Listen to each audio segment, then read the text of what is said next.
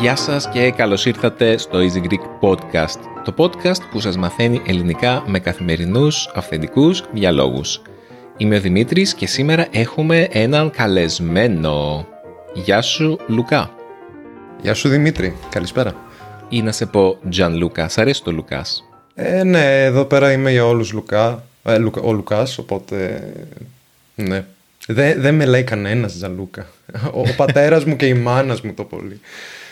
Ακόμα και στα Ιταλικά το Τζαν Λούκα ακούγεται πολύ... Ε, είναι σαν το Ιωάννης αντί για Γιάννης, για παράδειγμα.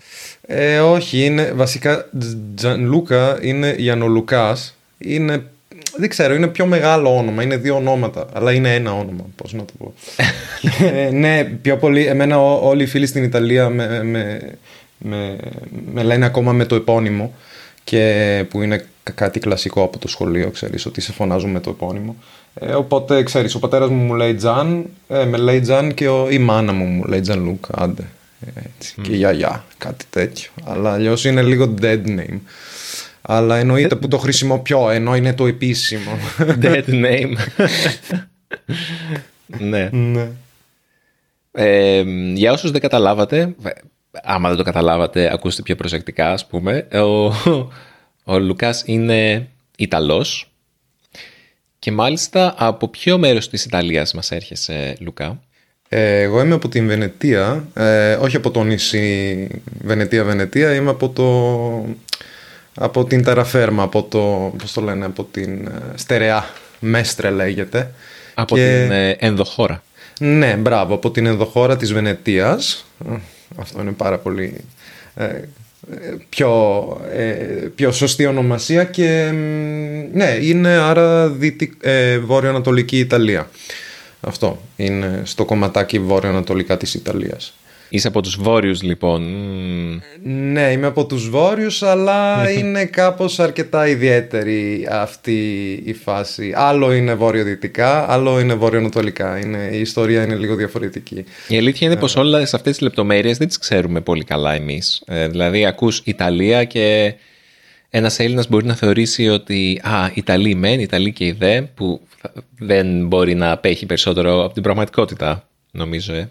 Ε, εννοείται, εννοείται. Αλλά και πάρα, πάρα πολλοί κόσμος απλά δεν έχει καμία ιδέα. Θυμάμαι ότι είχα κάτι φίλες Ιρλανδέζες ενώ με το σχολείο που είχαν, είχαμε κάνει ένα exchange που δεν ξέρανε τώρα. Ε, είχαν φτάσει σε εμάς και λέγανε Ah, we're in the north of Italy. Ε, ξέρεις, είναι κα, καμία ιδέα. Ε, όλη η χώρα είναι η ίδια, ξέρεις. Όπως είναι μάλλον στις περιτο, περισσότερες περιπτώσεις ε, στον κόσμο, ξέρεις. Ενώ που ξέρεις που είναι τώρα το Βερολίνο, είναι βόρεια, είναι νότια, σε μια άλλη μεγάλη χώρα που είναι η Γερμανία. Και το ίδιο με την Ελλάδα βεβαίως, σίγουρα. Ναι, το σκεφτόμουν αυτό για την Ελλάδα, ότι ακόμα και εμείς που ζούμε σε αυτή τη χώρα μια ζωή συνεχίζουμε να καλύπτουμε πράγματα και ήθελα να κάνω κάποια στιγμή ένα επεισόδιο στο κανάλι για το τι συνειρμούς έχουμε για κάθε γεωγραφικό διαμέρισμα ή περιοχή της Ελλάδας. Γιατί ε, όταν ακούς τη λέξη Ήπειρος, για παράδειγμα, ή τη λέξη Μακεδονία, ή τη λέξη Κρήτη, ή τη λέξη Δωδεκάνησα, ή τη λέξη Σποράδες, ή Θεσσαλία, σου έρχονται συγκεκριμένες εικόνες και ναι, ναι, ακόμα ναι, και στερεότυπα στο μυαλό. Πράγματα τα οποία κάποιος μπορεί να... Κάποιος ο οποίος δεν έχει έρθει στην Ελλάδα δεν έχει ιδέα. Και θα ήταν ενδιαφέρον να τα δούμε. Ακόμα και άμα στην Ελλάδα, την ίδια την Ελλάδα, έχουμε πολύ λιγότερο αυτό το τοπικιστικό στοιχείο. Δηλαδή, πέρα από κάποιες μικρές διαφορές σε κάποια πράγματα, η Ιταλία σε σχέση με την Ελλάδα, θέλω να πω, είναι πολύ πιο διαφορετική από τόπο σε τόπο και από διαμέρισμα σε διαμέρισμα ή δεν ξέρω πώς θα το έλεγα διαφορετικά. Ναι, ναι, ναι, επειδή έχει μια... Ε, καλά, καταρχάς η Ιταλία είναι έξι φορές η Ελλάδα, ε, τουλάχιστον από πληθυσμό αλλά και από επέκταση. Δηλαδή φαντάσου ότι τα βόρεια σύνορα της ε, Ιταλίας, της Άλπης, είναι περίπου στο ύψος της, ε, είναι στο ίδιο ύψος με τα βόρεια σύνορα της Σλοβενίας. Οπότε φαντάσου μια χώρα που πάει από την τέρμα Σλοβενία δηλαδή ό- όλη η πρώην Ιουγκοσλαβία, μέχρι κάτω την Κρήτη. Είναι τεράστια, είναι τεράστια. Δηλαδή είναι όλη η, η Βαλκανική Χερσόνησο, άμα ήταν μια χώρα, όλη η Βαλκανική Χερσόνησος, άμα ήταν μια χώρα, θα ήταν παρόμοια με την Ιταλία σε, σε αυτή την επέκταση βόρεια-νότια. Ε, και βεβαίως υπάρχουν διαφορές και ναι, ε, δυτικά και, και ανατολικά. Ε, αυτό που ξέρουμε από την Ιταλία συνήθως είναι αυτή η, η δυτική πλευρά, δηλαδή Ρώμη, Μιλάνο, Τζένοβα, Γένοβα, ε, Παλέρμος, Σικίλια, Σαρδίνια. Όλα αυτά είναι στην, αν- στην δυτική πλευρά. Στην ανατολική πλευρά, τι ξέρουμε, Βενετία, Πούλια, δεν έχει πολλά. Αγκώνα, που πολλοί άνθρωποι από την Ελλάδα την ξέρουν επειδή πηγαίνουν τα πλοία εκεί πέρα. Ταιριέστη, δεν έχει πολλά, αν το σκέφτεσαι. Είναι η πλευρά που είναι από την Αδριατική, Αδριατική θάλασσα.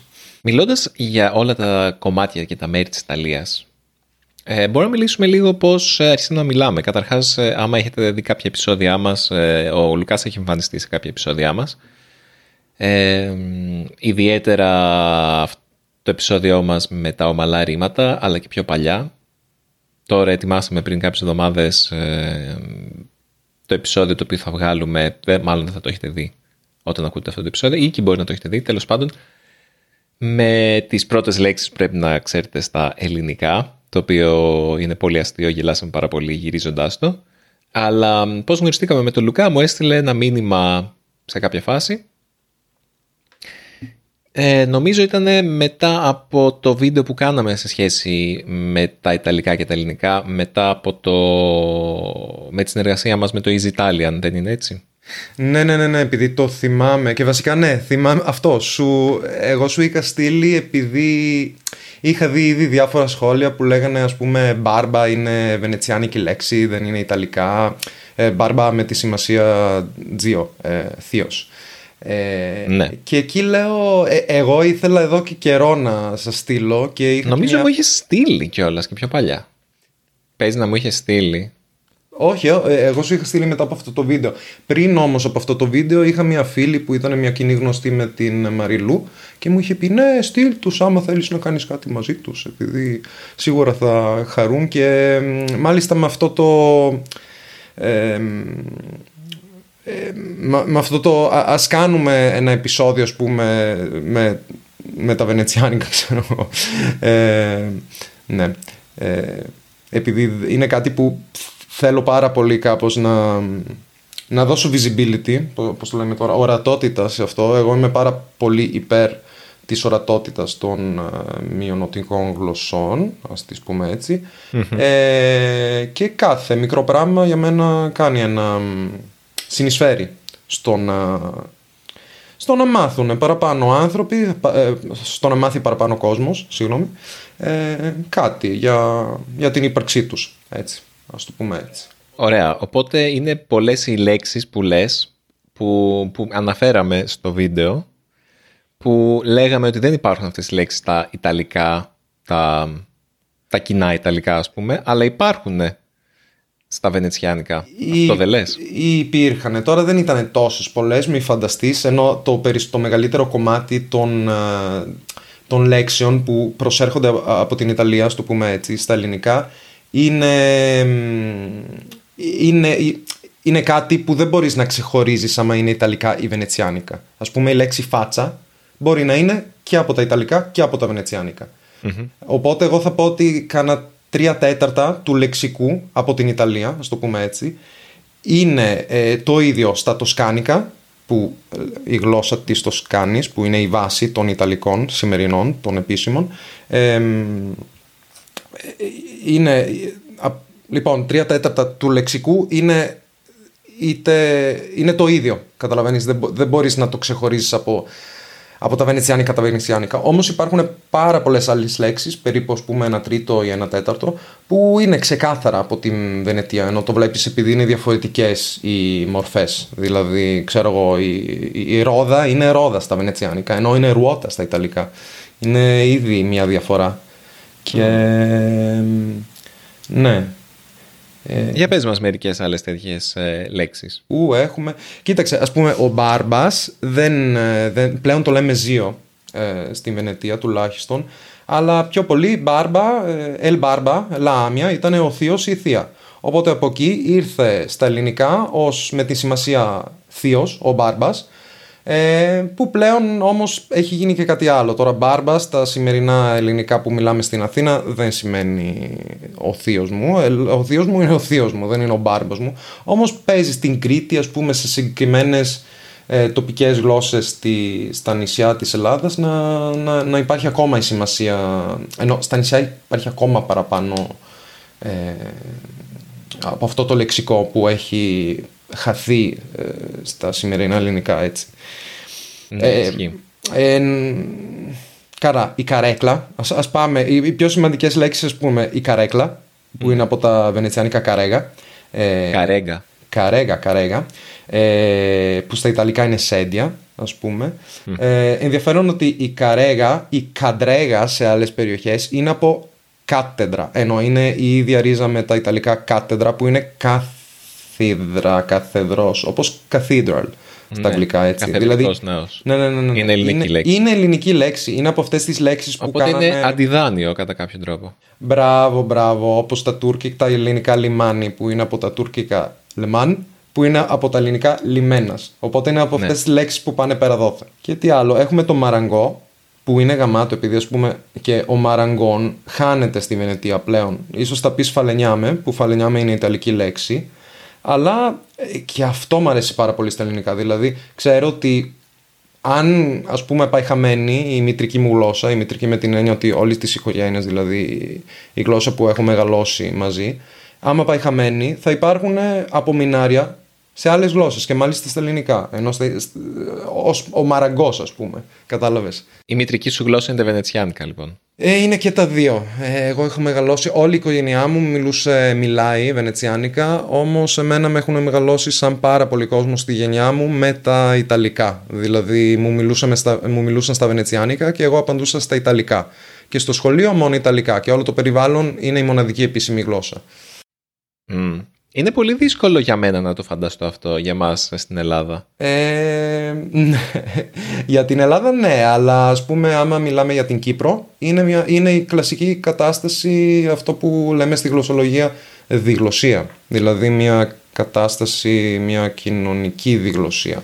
Οπότε έχεις μια επίσημη γλώσσα που χρησιμοποιείς στα, στην τηλεόραση, στις εφημερίδες κτλ. Και, και μετά έχεις την γλώσσα που μιλάνε οι περισσότεροι άνθρωποι. Το ίδιο είναι και με τα γερμανικά στην Ελβετία, με τα αραβικά στις αραβικές χώρες που έχουν κάθε μία, μία διαφορετική διάλεκτο.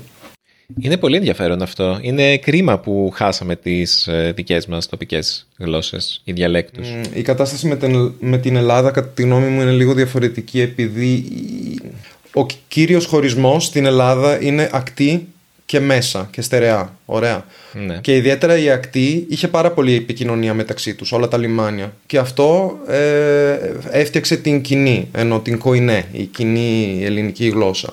Οπότε ήδη πάρα πολλές μεγάλες διαφορές, για να το πάω τώρα, αυτό που ήθελα να πω, πολύ μεγάλες διαφορές που έχουμε ας πούμε σε γερμανόφωνες χώρες ή στην Ιταλία δεν υπάρχουν επειδή υπήρχε πάρα πολύ αν, ανάμειγμα. Ε, υπήρχε ένα μίξ, ε, μια συνεχόμενη επικοινωνία ανάμεσα, ναι, μια, μια ανάμιξη ε, που οφειλείται σε μια συνεχόμενη επικοινωνία που είχαν τα μεγαλύτερα κέντρα όπου μιλιό, μιλιόντουσαν τα ελληνικά που να το θυμάμαι πριν το ελληνικό κράτος δεν ήταν ας πούμε η Κοζάνη η, η, δεν κατάλαβα. Οπότε η ανάμειξη, στο, η ανάμειξη των γερμανικών, υπήρχε μεγάλη ανάμειξη μεταξύ των γερμανικών, μεγαλύτερη από ό,τι, από ό,τι είχαμε στην Ελλάδα εννοείς, γιατί... Όχι, όχι, ανάποδο. Στην, στην Ελλάδα υπήρχε πάρα πολύ μεγαλύτερη ανάμειξη μεταξύ των ομιλητών λόγω της συχνότερης επικοινωνίας που είχαν τα μεγαλύτερα κέντρα Λόγω της θάλασσας. Ναι, ήταν ναι, πιο, ναι, απομονωμένες, ναι, πιο απομονωμένοι πληθυσμοί σε μέρη όπως η. Αλλά πώς δικαιολογείται τότε στην Ιταλία, Γιατί στην Ιταλία έχετε. Ε, καλά, στην Ιταλία ήταν όλα διαφορετικά κρατήδια βασικά. Δηλαδή μέχρι το 1861 που φτιάχτηκε το, το Ιταλικό κράτος δεν υπήρχε κάτι, ενώ δεν υπήρχε μια Ενωμένη Ιταλία. Δεν υπήρχε ποτέ στην ιστορία. Δηλαδή η τελευταία φορά που ήταν η Ενωμένη Ιταλία ήταν με, το, με τη Ρωμανική Αυτοκρατορία. Κατάλαβες. Και Ναι, και αυτό, άρα αυτή η απόσταση και ε, ναι, κρατική απόσταση ας πούμε ε, έχει οφειλήσει στο γεγονός ότι υπάρχουν τόσες μεγάλες, υπάρχει τόση ποικιλία. Ε, κατάλαβες και, και το ίδιο πάει με τη Γερμανία ας πούμε επειδή και στη Γερμανία είχαν όλα κρατήδια μέχρι εκεί τέρμα 1800 και, και είναι και ένα γεωγραφικό ζήτημα. Δηλαδή, βλέπεις στην Ελβετία έχεις πάρα πολλές διαφορετικές γλώσσες, επειδή κάθε κοιλάδα μιλάει κάτι διαφορετικό και δεν έχουν επικοινωνία μεταξύ τους. Κατάλαβες; Επίσης, θα έλεγα μάλλον στην Ελλάδα ότι είχαμε και την καθαρεύουσα, η οποία έπαιξε πολύ μεγάλο ρόλο στη διαμόρφωση του, της ε, νεοελληνικής γλώσσας όπως την ξέρουμε σήμερα. Δεν είχατε κάτι τέτοιο στην Ιταλία, δηλαδή κάποια... Δεν ξέρω, ρωτάω, είχατε κάποιο κίνημα καθαρισμού της γλώσσας; Όχι, όχι, όχι καθόλου. Αυτό είναι πάρα πολύ ενδιαφέρον ε, ένα ζήτημα. Είναι ένα ζήτημα strictly ελληνικό, ας πούμε, αυτό με την καθαρεύουσα, επειδή στην αρχή λέγανε και όλα όταν έφτιαξαν το κράτος ότι ας μιλήσουμε όλοι αρχαία, επειδή είμαστε αρχαίοι Έλληνες. Ενώ ξέρεις, υπήρχε, ήταν διαχρονικό το ζήτημα ενώ ναι, ναι. ποια ελληνικά θα πάρουν, αλλά ξεκάθαρα υπάρχουν, υπάρχει μία γλώσσα που είναι τα ελληνικά. Ε, παρότι τα ελληνικά που τα λέγαμε κι εμείς είναι στο ουδέτερο, στο πληθυντικό. Είναι διάφορα, ξέρεις, είναι τα ελληνικά. Δεν είναι η ελληνική γλώσσα, είναι τα ελληνικά. Ενώ είναι και η ελληνική γλώσσα, αλλά ναι, ναι, πιο συχνά αναφερόμαστε στις γλώσσες γενικότερα στο πληθυντικό ουδέτερο. Ουδέτερο πληθυντικό. Ναι, ναι, ναι. Που, που λέω που είναι πάρα πολύ όμορφο επειδή βλέπεις την ποικιλία της γλώσσας. Αν, αν, αν μιλάς, αναφέρεσαι για τη γλώσσα σε πληθυντικό κατάλαβες. Ας επιστρέψουμε λίγο στα, ναι. στα βενετσιάνικα. Πες μας μερικές ακόμα λέξεις. Ε, ναι ε, καλά η κουζίνα ας πούμε δηλαδή υπάρχουν κάποιες mm. λέξεις που άμα θα σου τη λέω είναι οι ίδιες. Ας πούμε κουζίνα στα βενετσιάνικα είναι κουζίνα στα ελληνικά. Στα ιταλικά είναι κουτσίνα. Κουτσίνα. Ε, α, ξέρεις τι, ας κάνουμε το εξής. Θα σου πω στα βενετσιάνικα τη λέξη και μάλλον θα την καταλάβεις ήδη. Ας πούμε, κορνίζε. ναι, κορνίζα στα ελληνικά. Ναι. Είναι το κάδρο. Ναι, ναι, ναι, ναι. Στα ιταλικά κορνίτσε. Ε, μπριζιόλα. Μπριζόλα. Ναι, ναι. Μπρατσόλα στα ιταλικά. Βίδα. Είναι η βίδα. Πες μου ότι έχετε, ότι έχετε και το κατσαβίδι.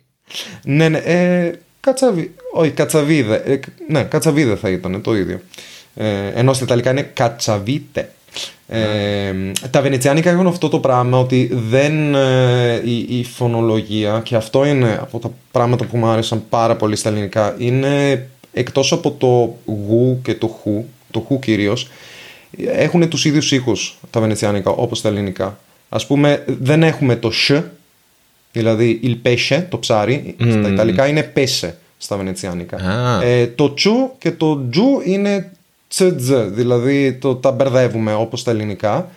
Ε, και σε συγκεκριμένες, ε, όχι στη Βενετία, αλλά συγκεκριμένες διαλέκτους έχουμε το θου.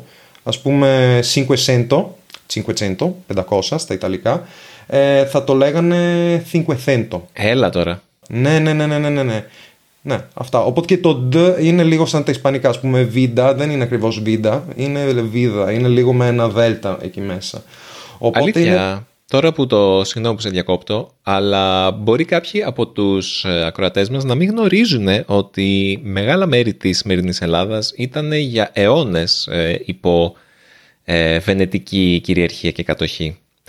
Ξέρεις ποια είναι αυτά τα μέρη; Ναι, ναι, εννοείται. Είναι τα, ε, καλά τα Ετάνησα, τα Επτάνησα Κρήτη και ένα πάρα πολύ μεγάλο κομμάτι των, των κυκλάδων ε, στο Αιγαίο. Ε, ουσιαστικά οι ακτές ενώ πηγαίνανε και, ε, και η, Βενετία, άλλη παρομοιότητα με, την, με το ελληνόφωνο χώρο, το πούμε έτσι, είναι ότι ήταν θαλασσοκρατία. Δηλαδή ξέρουμε ότι δεν πήγανε ποτέ πέρα από 20 χιλιόμετρα μέσα στην ενδοχώρα επειδή δεν, δεν τους ενδιέφερε. Δηλαδή είχαν κάνει όλο αυτό το εμπορικό δίκτυο στην Ανατολική Μεσόγειο και αυτά. Οπότε καμία σχέση ας πούμε με την Ήπειρο, με τη Μακεδονία. Αλλά ξέρεις, είχαν ένα εμπόριο στην Θεσσαλονίκη, προσπάθησαν να πάρουν την Αθήνα, κατέστρεψαν την Ακρόπολη, fun fact, ναι. επειδή η Ακρόπολη είναι καταστραμμένη από το στρατό βενετσιάνικο. Αλλά αυτή είναι άλλη ιστορία. Πώς λέγονταν αυτός ε, που το έκανε; Ε, Μοροζ, Μοροζίνη πιστεύω. Μοροζίνη, μπράβο. Ναι, ναι, ναι. Αυτός. Αλλά λένε φήμες, επειδή όλος ο στρατός ήταν πληρωμένος, ήταν μερτσενάρι, πώς λένε, δηλαδή δεν ήταν. Μισθοφόροι. Μισθοφόροι, μπράβο. Ήταν ένας Γερμανός που είπε: Βομβαρδίστε τώρα την Ακρόπολη επειδή είναι Τούρκοι μέσα. Και έκανε Α. όλα τα. Επειδή λέγανε, Όχι, μην το κάνετε επειδή είναι Ακρόπολη. Ενώ τι κάνετε, είστε τρελοί. Δεν- δεν- δεν Θα ρίξουμε μπουρλότο τώρα στην Ακρόπολη. Και τελικά το κάνανε. Οπότε ο Μοροζίνη ήταν ο αποδιοπομπαίος, τρα- α, ο π, αποδιοπομπαίος τράγος, η τελευταία, πώς το λένε, ο τελευταίος τροχός της αμάξης. Κάπως έτσι. Τώρα που το λες αυτό για την θαλασσοκρατία, ε, υπάρχει ένα παιχνίδι, λέγεται Europa Universalis. Δεν ξέρω αν το ξέρεις, αν ασχολείσαι καθόλου με παιχνίδια υπολογιστή. Τέλος πάντων, είναι ένα παιχνίδι στρατηγικής, όπου παίζεις ε, εκεί αναγέννηση, ε, διαφωτισμό, παίζεις από το 1453 μέχρι το 1820 κάπου εκεί και μπορείς να είσαι οποιοδήποτε κράτος του κόσμου θέλεις. Ε, Είναι περισσότερο μ, Ευρώπη, ε, επικεντρώνεται, αλλά μπορείς να παίξεις και άλλα κράτη. Και μου άρεσε πάντα να παίζω είτε Οθωμανική Αυτοκρατορία, είτε μ, ε, Βενετσιάνικη Αυτοκρατορία. Αλήθεια υπάρχει. Δεν ήταν Αυτοκρατορία βέβαια. Ε, ήταν ε, μ, αυτό το Merchant Republic Ναι, ναι, ναι. ναι. και ήταν ε, μ, Δημοκρατία... Ε, πώς θα το λέγαμε αυτό στα ελληνικά; Ε, εμπορική δημο... δημοκρατία. Καλά, κοίταξε. Ναι. Ναι, που είχε τον. Ε, Πώς λέγονταν οι ηγέτε της ε, Δημοκρατίας, είχαν ένα συγκεκριμένο όνομα. δεν μου Ε, έρχεται η- τώρα. Il Doge. Doge, Δόγης. Ο Δόγης, ναι. Ναι, ναι. Δόγης, οι δόγιδες. Μου άρεσε να κάνω role play, ε, να, να παίζω ως ε, τη Βενετία και να προσπαθώ να κατακτάω μεγαλύτερα κομμάτια της Ελλάδας ή της ε, Αδριατικής ή ακόμα και μ, το υπόλοιπο της Ιταλίας. Ξέρεις, είναι, είναι αυτό παιχνίδι στρατηγικής αλλά με πολύ μεγάλη έμφαση στη διπλωματία και στην ε, πιο ας πούμε εις βάθος από ότι ένα παιχνίδι σαν το Risk ή το Civilization. Είναι πάρα πολύ ωραία παιχνίδια. Σαν το Age of Empires που είναι αυτό που ξέρω με αυτά στρατηγική. Για να μην είμαστε τελείως εκτός θέματος, ας επιστρέψουμε λίγο πάλι στα, στις λέξεις. Θα σου πω πριν πάμε στις, σε όλες τις λέξεις θα σου πω και για τα, λίγο τα, τα επόμενα που κάποια πολύ γνωστά είναι βενετσιάνικα ας πούμε κορνάρο κορνέρ είναι πάρα πολύ γνωστό επώνυμο στο, στο, στο Βένετο και από κορνέρ έχουμε κορνάρος κορνέρ κορνάρο είναι το ίδιο Ο Βινσέντζος Κορνάρος. Εννοείται, ναι, ναι, ναι, ο ερωτόκριτος. Ή ας πούμε Φόσκολο είναι ένα από τους εθνικούς ποιητές που έχουμε στην Ιταλία που είχε γεννηθεί στη Ζάκυνθο ακόμα όταν δεν- δεν υπήρχε η Ιταλία και μετά είχε πάει στην, Ιτα- στην Βενετία και ξέρω ότι Φόσκολος είναι απλά με ένα σίγμα είναι ένα ελληνικό επώνυμο. Υπάρχουν άπειρα, υπάρχουν, υπάρχει Είναι ένας γνωστός φόσκολος, ένας ε, σεναριογράφος ε, σαπουνόπερων. ναι, Δεν ξέρω αν μαζί ακόμα, αλλά πριν ξέρω εγώ 20-30 χρόνια έγραφε σειρές σαν τη Λάμψη, για παράδειγμα. Δεν ξέρεις τη Λάμψη, ναι, είσαι ακουστά; μπα, μπα, μπα. Ήταν η Τόλμη και Γοητεία ή το Young and the Restless ε, της Ελλάδας. Μμμ. Λέμε τώρα. Οι άγριες μέλισσες της, δε- των early Α, 90s. οκ, οκ, οκ. Της αρχής της δεκαετίας του 90. Ε, μ, ναι, και που λέμε ναι, με τα επώνυμα, ας πούμε, που, που κάθε μέρα κάπως βρίσκω κάτι, ας πούμε, Τρεβιζάς, είναι από Τρεβιζάν. Ας πούμε, είναι ένας επώνυμος στην Κρήτη που σημαίνει Τρεβιτζάνο στα Ιταλικά. Είναι από την πόλη Τρεβίζο. Ή ας πούμε Μαραβέγια, στα Ιταλικά Μεραβίλια, στα Βενετσιάνικα Μαραβέγια. Οπότε από εκεί έχουμε ο Μαραβέγια. Είναι το θαύμα. Ναι, ναι, ναι, ναι, μπράβο, μπράβο. Ε, και λοιπόν, που λέμε, ε, άλλες λέξεις είναι καλά, βελούδο, βελούτο στα Ιταλικά, Μμ. ε, κουνιά, κουνιάδα, Δεν το αναφέραμε πριν. Έχετε και αντί, αντί για δ, έχετε δ.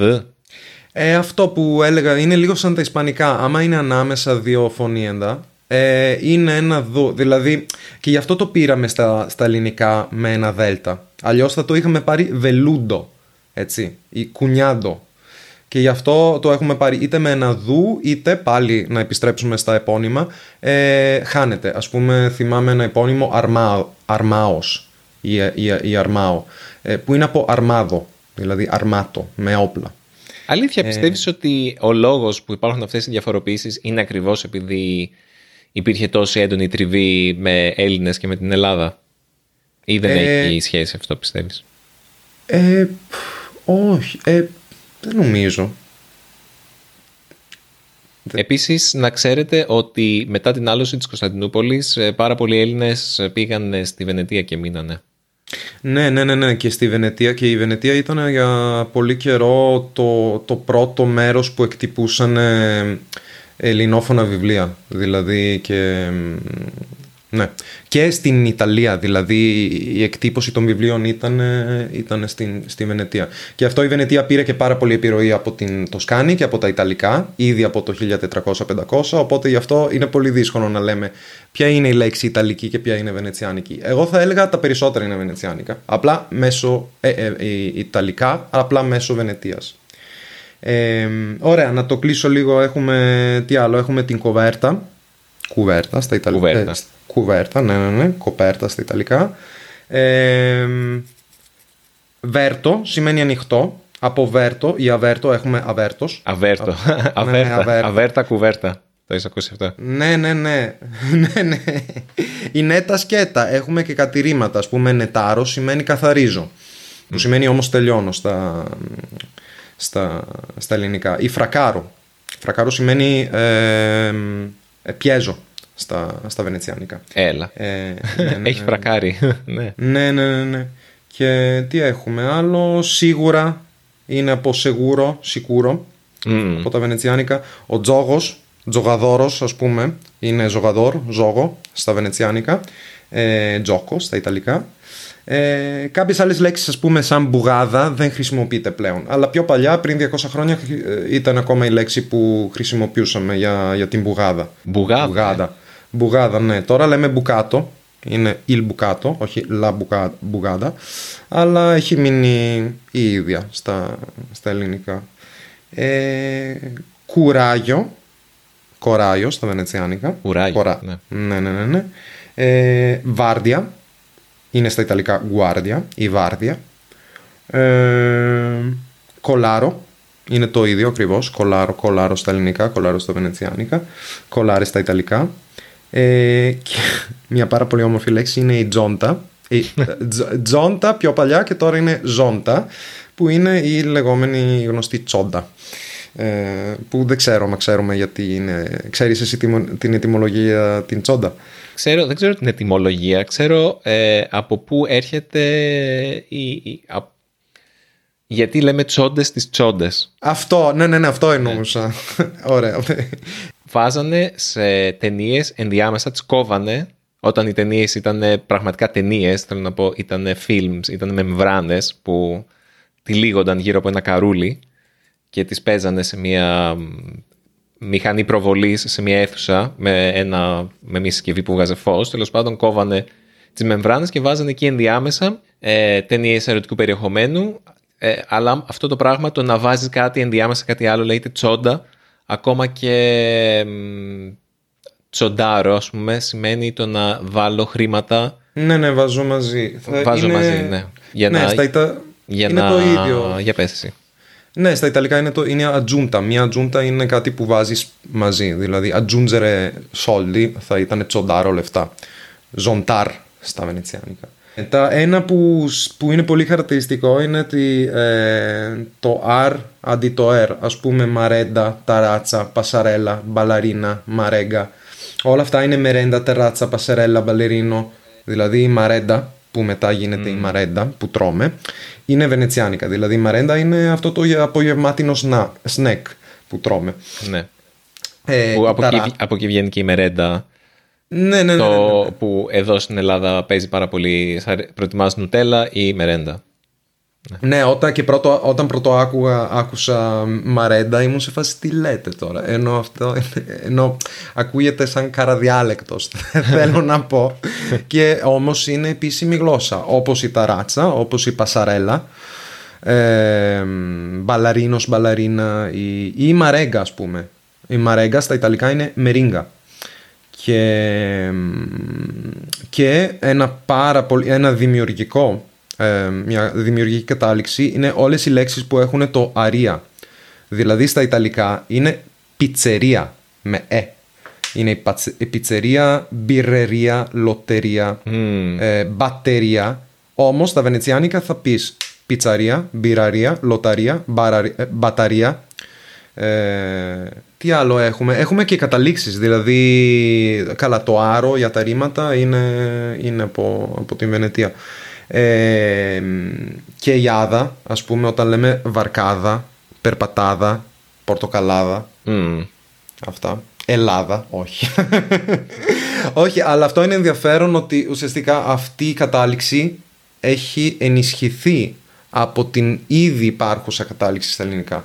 Ελλάς, Ελλάδα υπάρχουν, ε, ενώ υπάρχουν άπειρες λέξεις με το ας, άδα στα ελληνικά και αυτά έχουν, καταλαβαίνεις, έχουν ε, αλληλοενισχυθεί. Νομίζω δεν έχουμε εξηγήσει καθόλου στους φίλους μας ποια είναι η σχέση σου με τις γλώσσες, γιατί μιλάς πολύ ωραία για τις γλώσσες, ε, σαν να έχεις κάποια κατάρτιση. Για πες μας. Ε, εγώ έχω μια αιμονή με τις γλώσσες. Ε, τι να σου πω, μιλάω αρκετά γλώσσες, θα να πω. Ε, η άλλη γλώσσα που χρησιμοποιώ καθημερινά και διδάσκω και όλα που μου αρέσει πολύ είναι τα γερμανικά και έχω μείνει 10 χρόνια στη Βιέννη ε, εκεί έμαθα τα πρώτα μου ελληνικά με φίλους και φίλες που ήταν ελληνόφωνοι, είναι ακόμα θέλω να πω. Ε, και αυτά. Και, fun fact, αυτό το καλοκαίρι είναι η επέτειος. Είναι 10 χρόνια που άρχισα να μάθω, να έχω επαφή με τα, με τα ελληνικά βασικά. Πρώτη φορά κατέβηκα Θεσσαλονίκη τον Αύγουστο του 2013. Ου. Ναι, ναι, ναι. ναι. Ωραία Θεσσαλονίκη. Ε, τι έχεις σπουδάσει, ε, Εγώ έχω σπουδάσει γλωσσολογία στο Πανεπιστήμιο της Βιέννης. Ε, πες το ρε παιδί μου. Ναι, γλωσσολογία και στην αρχή, στην αρχή είχα σπουδάσει και σκανδιναβική φιλολογία. Οπότε I majored in Icelandic. Αλλά τώρα τι να τα χρησιμοποιώ τα Ισλανδικά. Κάτι έχει μείνει εννοείται. Πώς σου ήρθε να το yeah. κάνεις αυτό; Επειδή, κοίταξε, όταν ήμουν παιδάκι είχα πάρα πολύ θαυμασμό, ας το πούμε έτσι, όπως και πάρα πολλοί κόσμος από, θα έλεγα, από τις νότιες χώρες, αυτό που λες, α, τι όμορφα που είναι η Σκανδιναβία και τι, τι γαμάτες κοινωνίες, λειτουργούν όλα καλά και έχουν πράσινο και έχουν φύση και και και, ξέρεις. Και δεν είναι ε, έτσι τελικά. Κάπου υπάρχει ένα like μου φαίνεται. Ε, είναι. Όχι, κοίταξε, δεν, απλά δεν ήταν αυτό που περίμενα, ας το πούμε έτσι. Ενώ για πάρα πολλά πράγματα. Εγώ θα πω γιατί για κάθε χώρα υπάρχουν τα καλά και τα κακά. Δηλαδή, και, για τη Βιέννη που μιλούσαμε τις προάλλες. Εντάξει, έχει και η Βιέννη τα καλά τους. Αλλά εγώ προσωπικά προτιμώ, ας πούμε, την Αθήνα στη Βιέννη. Αυτό. Άλλο ένα άτομο που μπορεί να μην έχει πάει στη Βιέννη ποτέ θα πει είσαι τρελός τώρα. Τι να προτιμάς την Αθήνα στη Βιέννη. Από ό,τι ε, Αυτά. Από ό,τι βγαίνει. Ναι, ναι, ναι. Βλέπεις αυτά.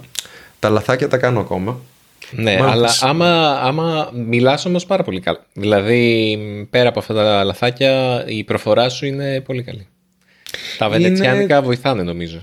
Βοηθάνε ξεκάθαρα. Γιατί έχεις μια ξεκάθαρη, ξεκάθαρα καλύτερη προφορά από κάποιον ε, που μιλάει άλλες διαλέκτους των Ιταλικών που δεν έχουν αυτά τα... που έχουν τα τζ, ναι, ναι, ναι, ναι, ναι, ναι. Ή και άλλο κόσμο που ας πούμε δεν μιλάει. Τις προάλλες βρέθηκα με ένα, με ένα φίλο που, που είναι και αυτός από το Βένετο, αλλά έχει μια προφορά, έχει πάει και Ρώμη, δεν, δεν μιλάει τα Βενετσιάνικα και έχει μια αρκετά διαφορετική προφορά. Και την άκουγα αυτή την προφορά στα ελληνικά, δηλαδή ήταν το ακούς. Ε, δεν, κάνω, δεν, δεν χρειάζεται πολύ κόπο, ας το πούμε έτσι, ε, για να τα μιλάς ε, διαφορετικά, ας πούμε, από τα γερμανικά. Εγώ στα γερμανικά υπάρχουν, ε, τα, τα, μιλάω, αλλά ξεκάθαρα έχω πολύ παραπάνω προφορά.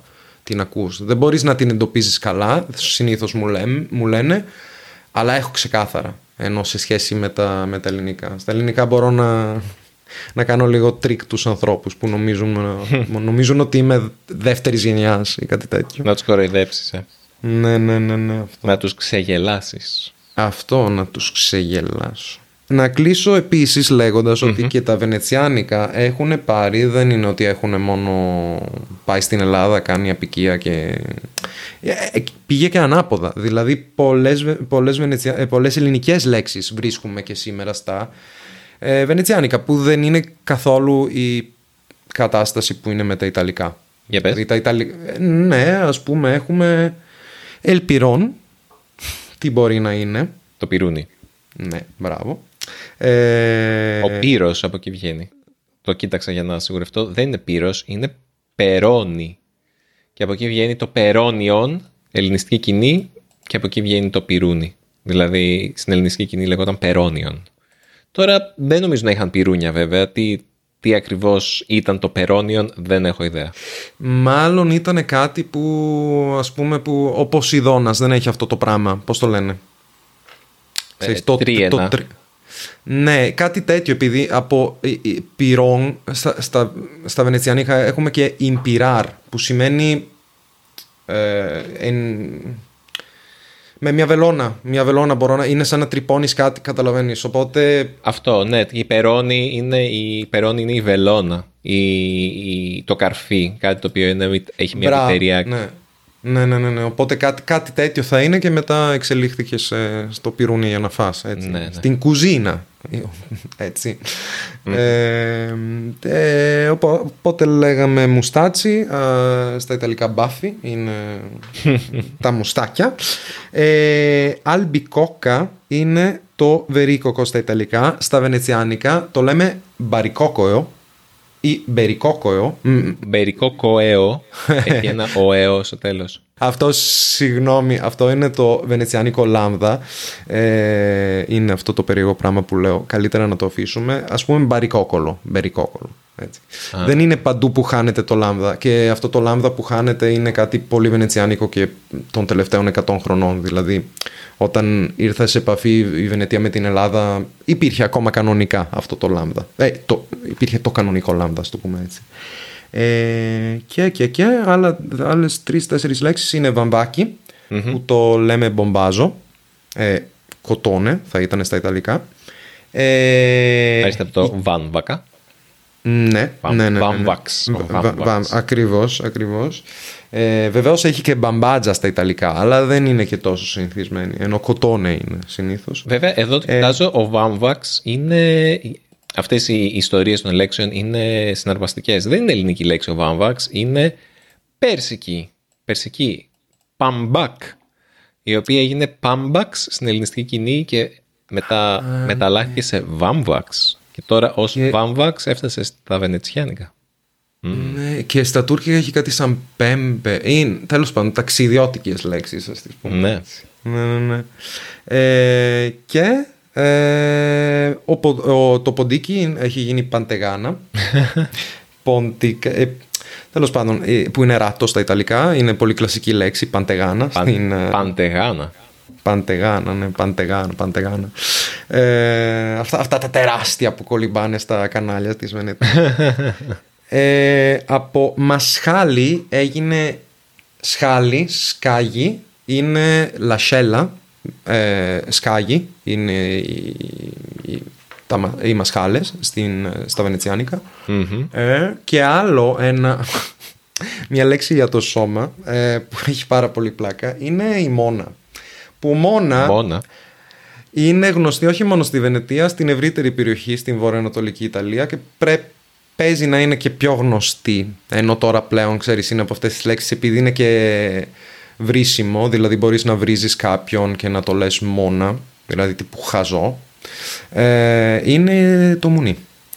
Ε, ναι, οπότε κάπως εκεί, ναι, γίνανε διάφορες ε, ανταλλάξεις, ε, exchanges. Ανταλλαγές. Ε, ανταλλαγές, ναι. Ε, με το... Ε, ναι, επειδή τώρα οι ελληνόφωνοι που ήταν στη Βενετία ήταν ναύτες. Ναύτε, ενώ δεν ήταν σπασιοδόγης, ήταν λαϊ, λαϊ, λαϊ, λαϊκούρα. Λαϊκούρα, για να λέμε και άλλη μια κατάληξη. Λαϊκούρα. Η, η ούρα που λέμε ε, είναι, είναι επίσης... Και αυτή η βενε, βενετσιανο φερμένη κατάληξη. Ε. Ναι, ναι, ναι, ναι, ναι. ναι. Μμ. Η τρασαδούρα που ακούω, που μου αρέσει πάρα πολύ όταν οι άνθρωποι λένε τρασαδούρα από το trash, trash, είναι, ναι, είναι αυτό, τρασαδούρα. Ε, Δεν το έχω ακούσει αυτό το τρασαδούρα, να σου πω την αλήθεια. Αλήθεια, Αλλά μπορείς δεν να το- το βάλεις οτιδήποτε. Ένα αδούρα, ναι, να ναι, ναι, το. ναι, ναι. Ακριβώς. Σημαδούρα μου ήρθε τώρα. Εντάξει, αυτό είναι πραγματική λέξη. Ξέρεις τι είναι η σημαδούρα. Ε, κάτι χάλια γραμμένα σημάδια, ίσως. δεν ξέρω. Ναυτικό είναι. Είναι το boy που λένε στα αγγλικά. Είναι αυτό το πράγμα που επιπλέει στη θάλασσα για να δείξει ένα σημείο. Α, Ένα μπαλόνι Ναι, που ναι, στη ναι, θάλασσα, ναι, ναι, πολύχρωμο, εννοεί- πορτοκαλί κόκκινο συνήθως. Ναι, ναι, ναι. La... In italiano è la... Il... La boa. La boa είναι in italiano. Ε, ναι. Και αυτά. Ναι, τα ναυτικά είναι απλά ατελείωτα. Εννοείται. Δηλαδή οι περισσότεροι ναυτικοί όροι ε, είναι... Είναι, τέλος πάντων, είναι από τα Βενετσιάνικα. Και... Στα ελληνικά εννοείς, έτσι. Ε, ναι, ναι, ναι, ναι, ναι. Το φινιστρίνι, όλα αυτά. Α, και, και ανακαλύπτω κάθε, κάθε φορά. Δηλαδή, τώρα ήμουν με τους γονείς μου στο Αγκίστρι και είχαμε παραγγείλει κάτι, ένα ψάρι και δεν, δεν ξέρανε τι είναι και τέλος πάντων μιλούσαμε για τις ονομασίες και τελικά είναι, στα, Ιτα- στα Βενετσιάνικα είναι μπαρμπόν. Η μάνα μου το έλεγε μπαρμπόν και στα ελληνικά είναι, άμα σου λέει κάτι, είναι το μπαρμπούνι. Ναι. Ναι, που, στα, ε, στα, που λέγεται, έχω κοιτάξει και τρίγλι, αλλά μάλλον κανένας χρησιμοποιεί αυτή τη λέξη, που θα ήταν ε, η τρίλια. Δηλαδή αυτό το ψάρι στα Ιταλικά είναι τρίλια. Τρίγλι, δεν το έχω ακούσει ποτέ. Ναι, ναι, ναι. Ε, μάλλον είναι η πιο επίσημη ονομασία, ξέρεις. ε, Για να το ψάξω. Τρίγλι. Τρίγλι. που, ε, από τα λατινικά. Τρίγλι, ναι. Και στα Ιταλικά είναι τρίλια. La triglia è il, el barbon, στα Βενετσιάνικα, που, από, που- από το οποίο έχουμε τον μπαρμπούνι. Τριγλί για την ακρίβεια. Τριγλί. Μμμ. Το, βρίσκω- το βρίσκω εγώ. Αλλά η αλήθεια είναι πως δεν έχω ακούσει ποτέ τη λέξη τριγλί, οπότε... Δεν είμαι και πολύ ε, το της αλίας. Εντάξει, τρώω ψάρια, αλλά ναι, ούτε ε, ψαρολό, ηχθειολόγος, συγγνώμη είμαι, ούτε ψαράς. Ε, Λοιπόν, έχουμε, φτά- έχουμε φτάσει σε ένα χρόνο ρεκόρ. Έχουμε ξεπεράσει τα 50 λεπτά ηχογράφησης αυτή τη στιγμή. Δεν ξέρω πόσα θα μπουν στο τελικό, αλλά νομίζω ότι μπορούμε να το κλείσουμε κάπου εδώ. Ναι, λέω κι εγώ. Ενώ τα έχω πει όλα. Τέλεια. Ε, νομίζω ότι ήταν ένα πολύ ενδιαφέρον επεισόδιο αυτό και μου άρεσε πάρα πολύ. Μου αρέσουν οι ιστορίες των λέξεων και μ, λέξεις που δείχνουν ε, τη διαχρονική σχέση μεταξύ δύο λαών και δύο πληθυσμών που μπορεί να μην υποψιαζόμαστε πλέον γιατί αυτές οι σχέσεις αλλάζουν με τα χρόνια αλλά παραμένουν σαν ε, ίχνη, γινόμαστε μετά σαν αρχαιολόγοι των ε, γλωσσών και είναι Ναι. μια συναρπαστική περιπέτεια κάθε φορά, μου αρέσει πάρα πολύ. Ναι, ναι, ναι. Και σε ευχαριστώ πάρα πολύ Λουκά που ήσουν εδώ για αυτή την περιπέτεια στη σχέση μεταξύ των ελληνικών και των βενετσιάνικων. Σε ευχαριστώ. Σε ευχαριστώ εγώ για, ναι, για, το, για την πλατφόρμα που μου έδωσες για να μιλήσουμε λίγο για τα βενετσιάνο-ελληνικά. Σου έδωσα το βήμα για να μιλήσεις. Αυτό ακριβώς. Ναι. Οπότε ελπίζω και εσείς να απολαύσατε το επεισόδιο που κάναμε με τον Λουκά και θα χαρώ να διαβάσω σχόλια, ειδικά από ανθρώπους που ξέρουν Ιταλικά ή Βενετσιάνικα. Ξέρω ότι έχουμε πολλούς Ιταλούς ή Ιταλόφωνους στο κοινό μας, οπότε στείλτε μας μηνύματα για να μας πείτε πώς ε, σας φάνηκε το επεισόδιο στο podcast παπάκι easypavlagreek.org ή στο easygreek.fm. Θα χαρούμε πολύ να διαβάσουμε τα μηνύματά σας όπως πάντα. Και τα λέμε πολύ σύντομα στο επόμενο επεισόδιο του Easy Greek. Γεια χαρά σε όλους και όλες. Γεια σας.